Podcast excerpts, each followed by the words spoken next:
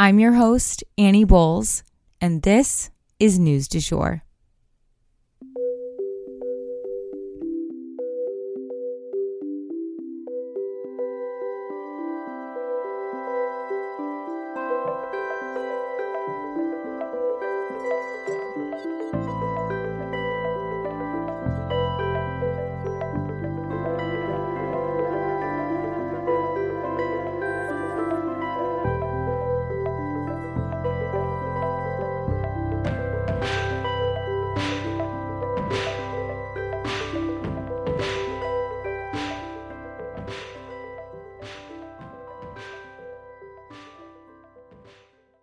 Welcome to News du Jour. You may be wondering why am I, Annie Bowles, here hosting this podcast? I usually start by telling people I'm a political baby. You see, my parents met working on Capitol Hill. By the time I was two, I had been in my first political commercial and even got lost crawling around the West Wing. Don't worry, Al Gore found me. My family then moved abroad when I was nine, and I attended an international school in Brussels with kids from all over the world. And it is this type of global perspective that I also bring to our show. I graduated from American University in DC after studying political science and art history, as well as interning on both sides of Capitol Hill. I even interned down the hall from where my parents met. I'm now pursuing a professional certificate in journalism at NYU in conjunction with Rolling Stone magazine. I guess I was always that friend in the group who cared deeply about not just what was going on politically, but also globally. I often kept my own friends informed through high school and into young adulthood, so I guess I've always done a version of this show. I'm genuinely passionate about following the news, and I'm here to break it down for you guys every weekday. We always strive to be a calmer space to get your news. Or, as one listener put it, like getting your news from a well informed bestie. I'm so glad. So, by now, you have probably heard the world suffered a massive loss in the likes of Alexei Navalny. While the news was announced on Friday, we do not know when or how exactly his death occurred. In fact, his family feels that it may not even be true, as we have not been able to view or receive his body. The reaction to his murder has led to the highest number of arrests in Russia since the war broke out in Ukraine in 2022. And this is all coming at a time when Putin has never been less popular amongst Russians. He took their sons, he took their husbands, he took their fathers, and now he's taken their leader, their one beacon of hope. And really, a hope for further stability in the world at large. So today we are going to honor the passing of this behemoth with a vast majority of our episode. A man who faced down tyranny without blinking. But before we jump into that, I do want to cover one smaller story so that you guys are up to date.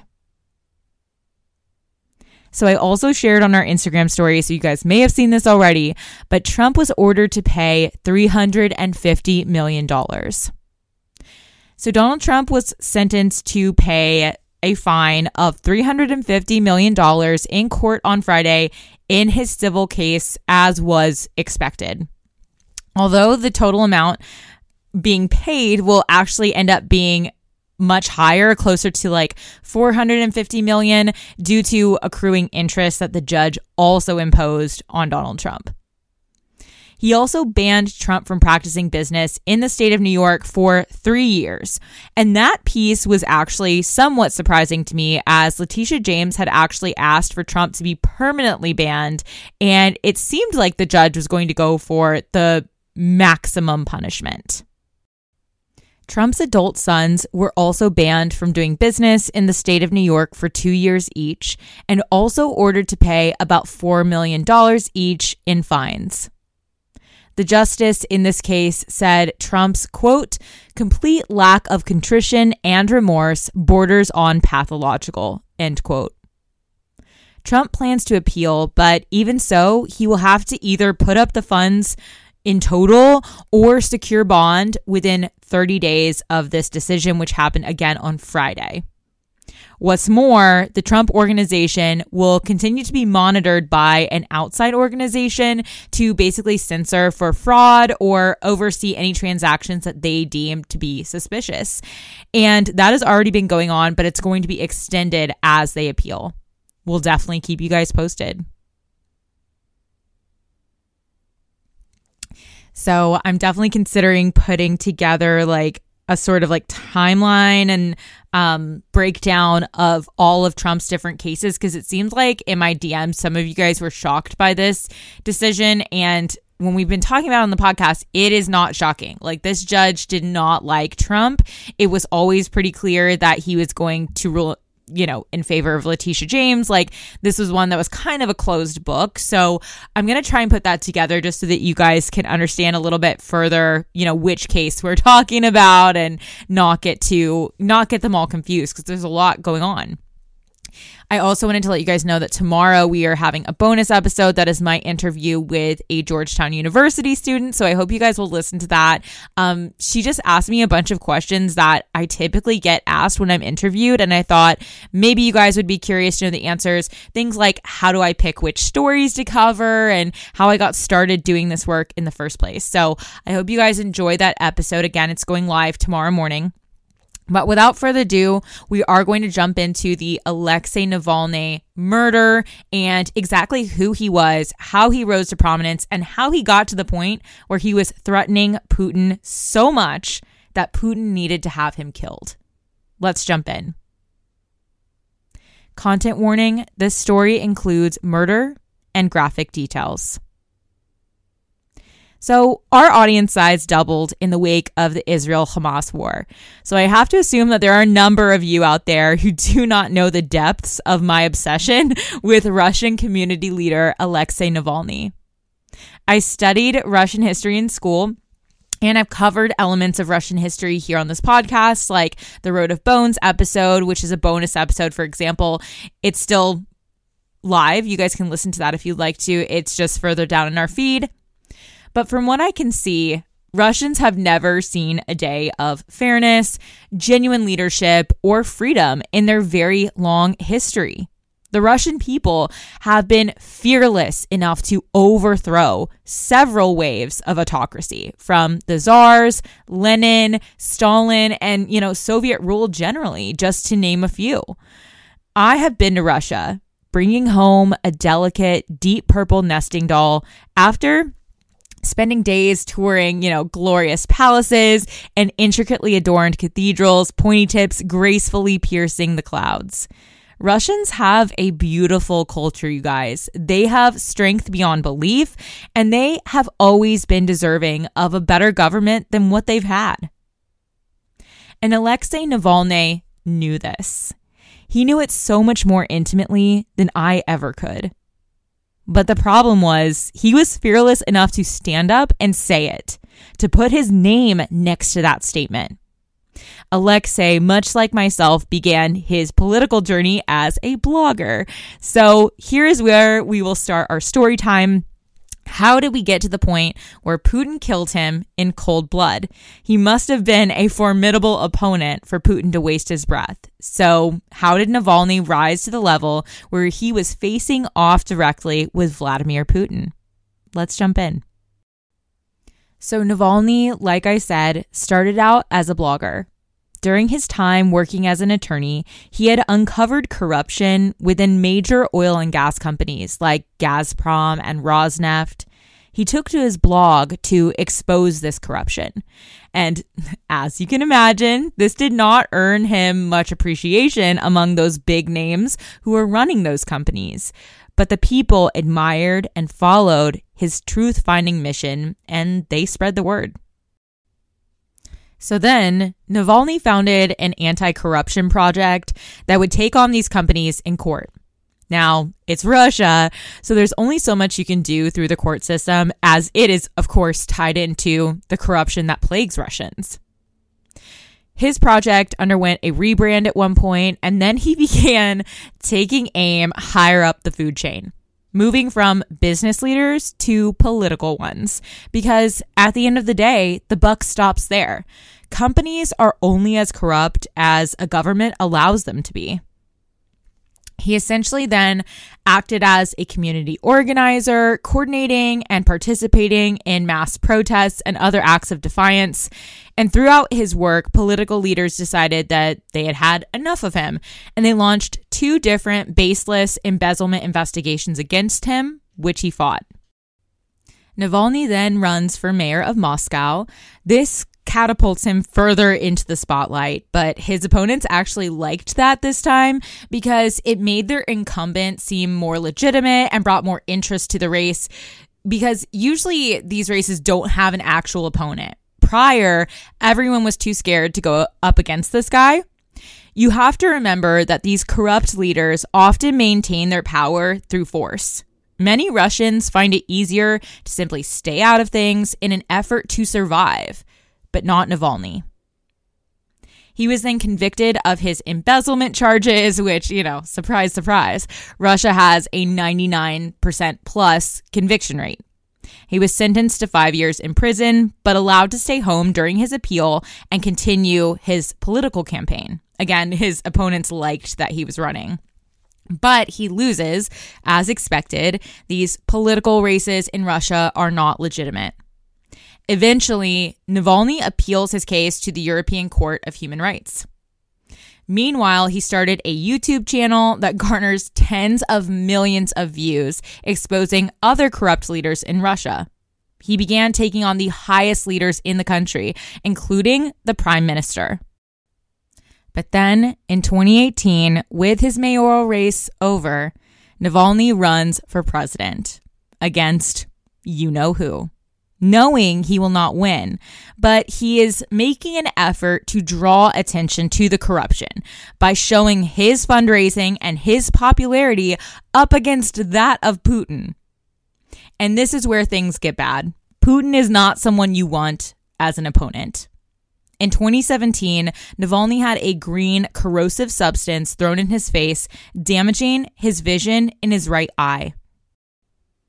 But that same year, the European human rights courts tossed out his case, saying that it was manifestly unreasonable, meaning he had literally done nothing wrong.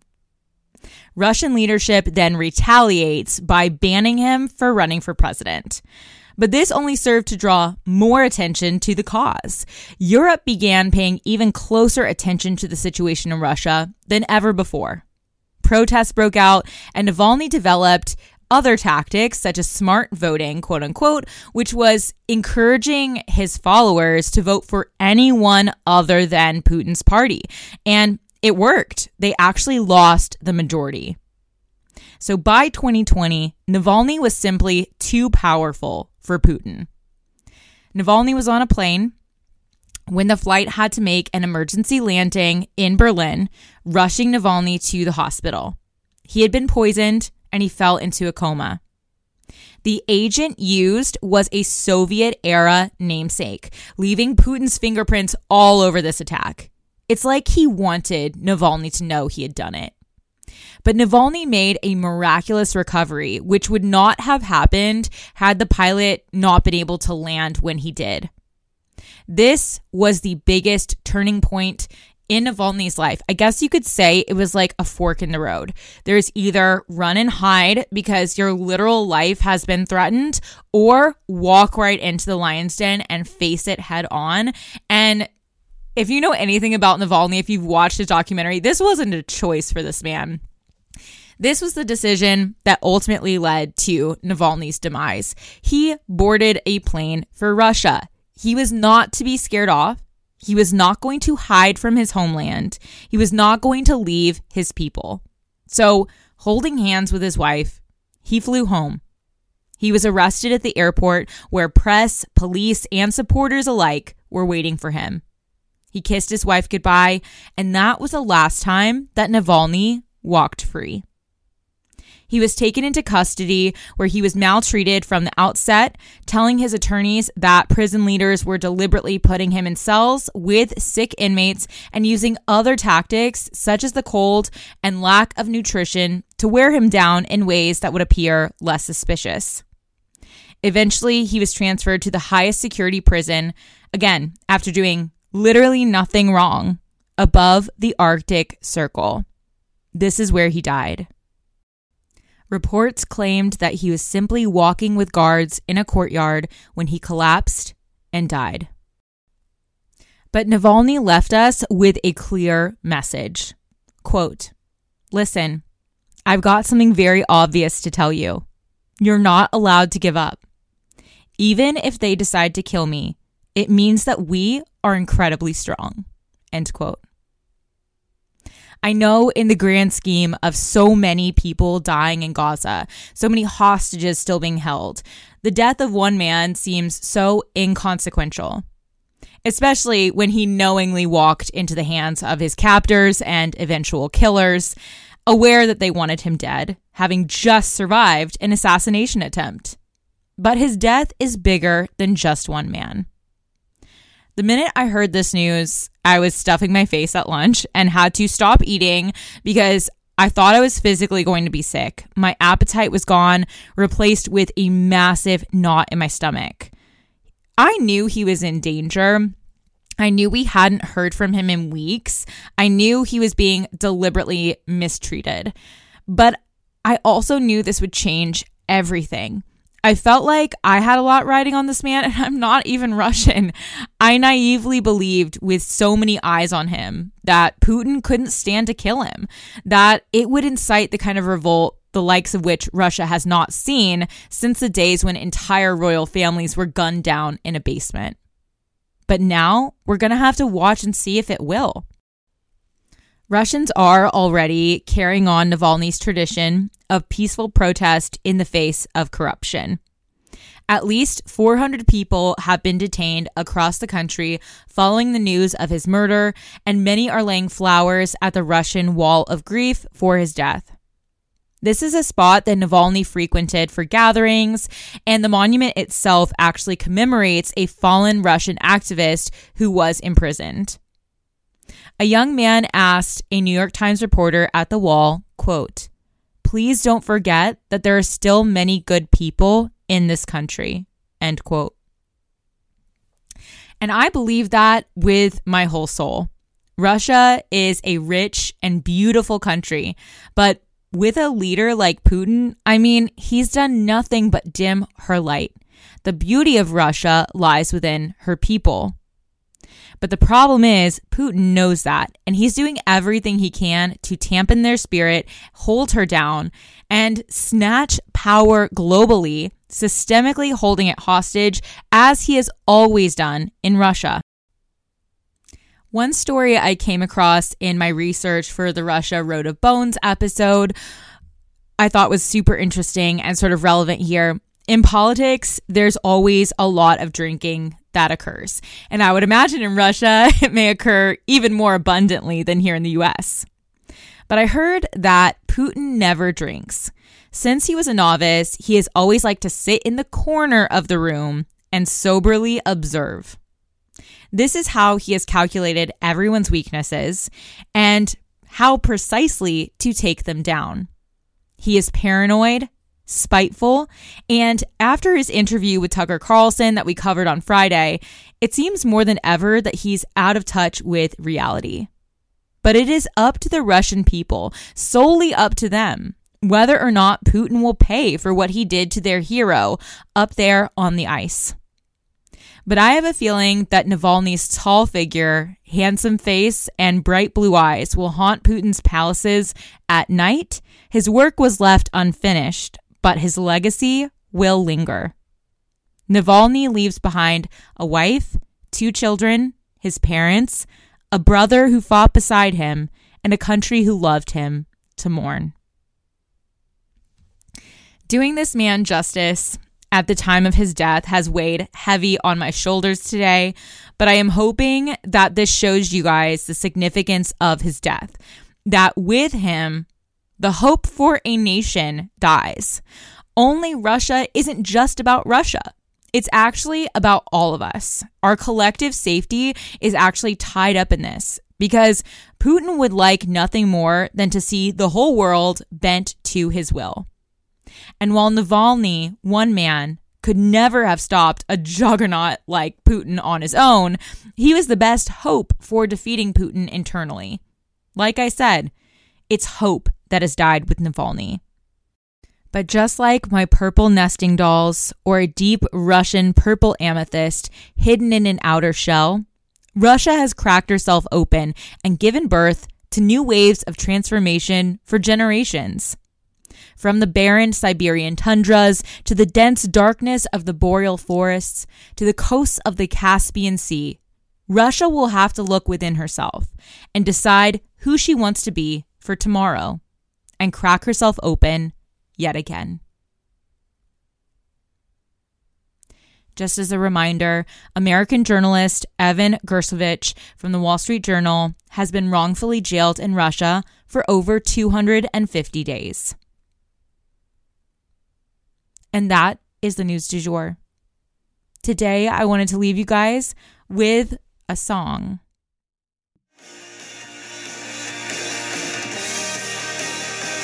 history.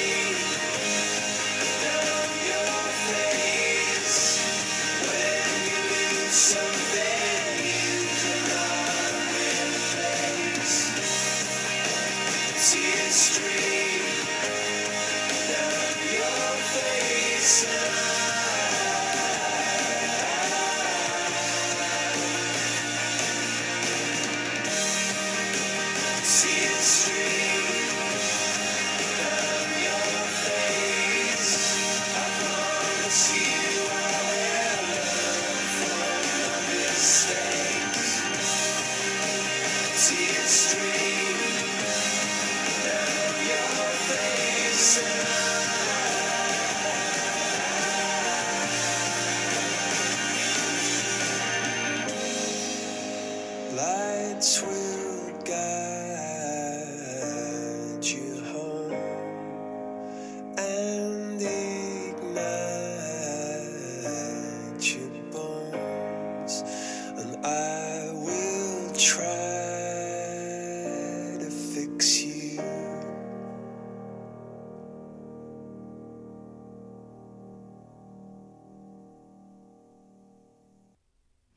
And that was Fix You by Coldplay.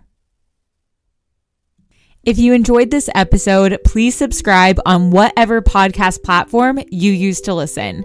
A rate and review on that platform or a shout out on social media would mean the world to us and help us to be able to keep creating the news du jour and reach more people who need a calmer space to consume the news. But the best way to support all of our work is to become a patron at www.patreon.com forward slash sugarfree media, and that is also linked in our show notes. You can follow us on social media at newsdujour.podcast on both Instagram and TikTok. You can follow my personal account at It's Annie Bowles on both platforms as well. Any little noises you may hear in the background are my rescue pup. He has a little separation anxiety and always records with me. We appreciate you listening and look forward to telling you about the news again next time on News du Jour. Broadcasting from Oklahoma.